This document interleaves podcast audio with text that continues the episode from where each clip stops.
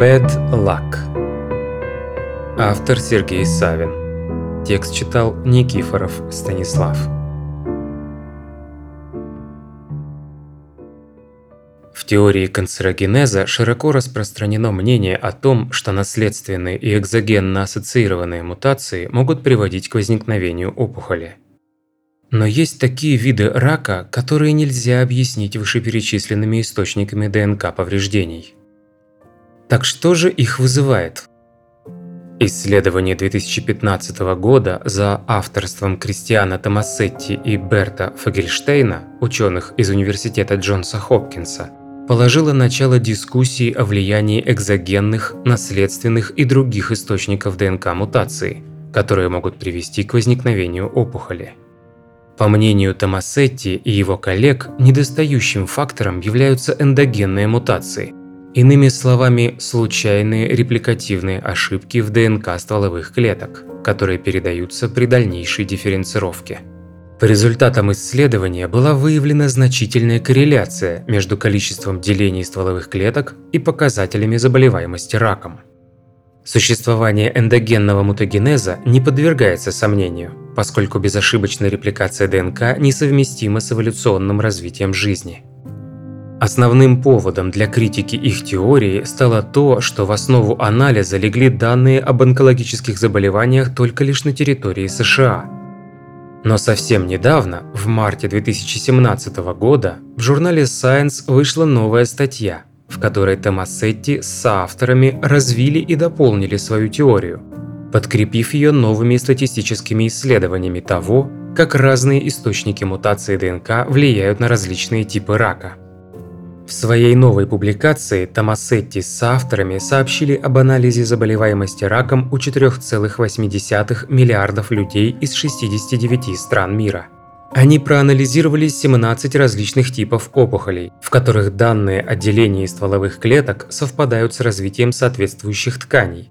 И снова указали на значимую корреляцию между риском возникновения рака в определенной ткани и количеством делений стволовых клеток в этих тканях.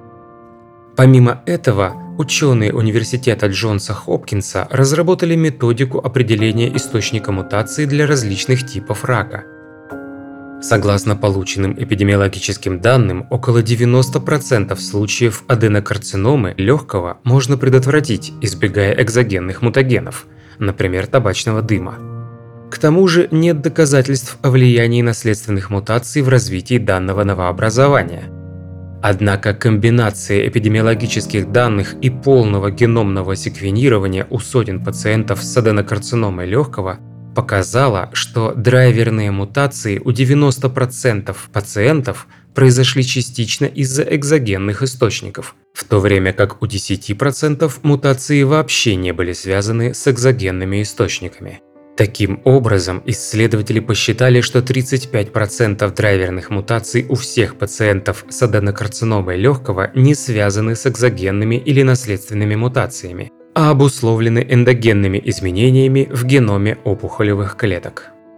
По данным Cancer Research UK о влиянии окружающей среды на риск развития аденокарциномы поджелудочной железы, 37% случаев возникновения рака являются предотвратимыми, Используя данные полного геномного секвенирования клеток опухоли, исследователи посчитали, что 18% мутаций драйверных генов были обусловлены экзогенными источниками, 5% были наследуемыми, а 77% не были связаны ни с тем, ни с другим.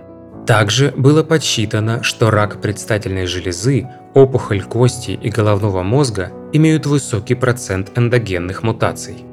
Кроме того, используя данные Cancer Research, исследователи из Университета Хопкинса посчитали влияние экзогенных, наследственных и эндогенных источников мутации на 32 различных типа рака и обнаружили значительное различие во влиянии каждого источника на возникновение различных типов опухолей.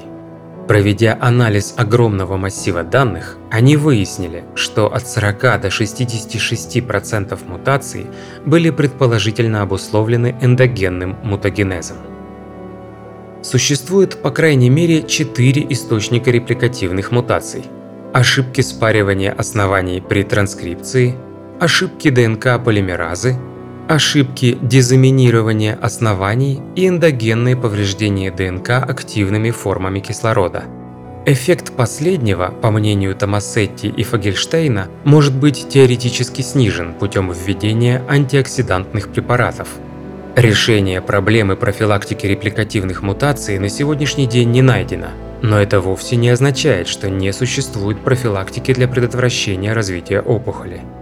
Например, исследователи предлагают уменьшить воздействие экзогенных факторов. Также предположительным решением для профилактики комплекса эндогенных мутаций может послужить усовершенствование системы репарации у соматических клеток. По данным World Cancer Report, в результате старения наций рак является одной из наиболее распространенных причин смертности населения по всему миру – на сегодняшний день первичная профилактика – лучший способ уменьшить смертность от рака, и участие репликативных мутаций не умаляют ее важности в этом вопросе, а лишь подчеркивает, что не все виды онкологических заболеваний возможно предотвратить путем снижения вредного экзогенного воздействия. К счастью, первичная профилактика не единственное средство. Раннее выявление с последующим вмешательством способны спасать жизни с не меньшим успехом. Однако и исследование 2017 года команды из университета Джонса Хопкинса вновь вызвало дискуссионное обсуждение. Дело в том, что в данной работе были использованы только эпидемиологические и статистические методы исследования. Так, например, в статье Genes, Environment and Bad Luck Мартин Новак, профессор биологии и математики, директор программы эволюционной динамики Гарвардского университета, утверждает, что корреляция объясняет данные только в статистическом, но не в биологическом смысле. В частности, нельзя использовать данные Томасетти с авторами для дифференцировки между различным влиянием репликационных, наследственных и экзогенных факторов возникновения мутаций на развитие рака. Важно отметить, что Томасетти и Фагельштейн никогда не утверждали такую возможность в своих предыдущих и текущих исследованиях. Однако Сонг Ву, Скотт Пауэрс, Вэй Джу и Юсуф А. Ханун в статье Substantial Contribution of Eccentric Risk Factors to Cancer Development повторно проанализировали данные Томасетти и Фагельштейна и пришли к выводу, что подавляющее большинство онкологических заболеваний вызвано внешними факторами риска – Мартин Новак положительно отзывается об их математической модели, но в то же время отмечает, что и в ней также существуют проблемы. К примеру, тот факт, что они не учитывали клональное деление опухолевых клеток.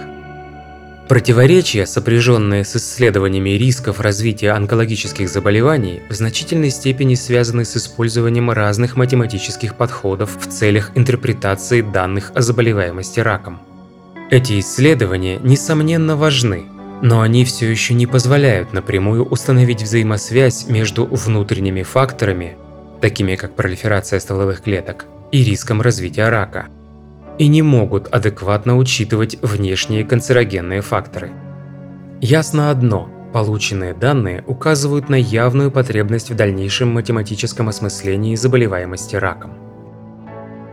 В своей работе Multi-Organ Mapping of Cancer Risk группа ученых из детского научно-исследовательского госпиталя Святого Иуды определила, что индуцированные экзогенным повреждением стволовой клетки активируют пролиферацию, которая заметно повышает риск развития новообразований, а также показали важность генеративной способности онкогенетически мутированных стволовых клеток.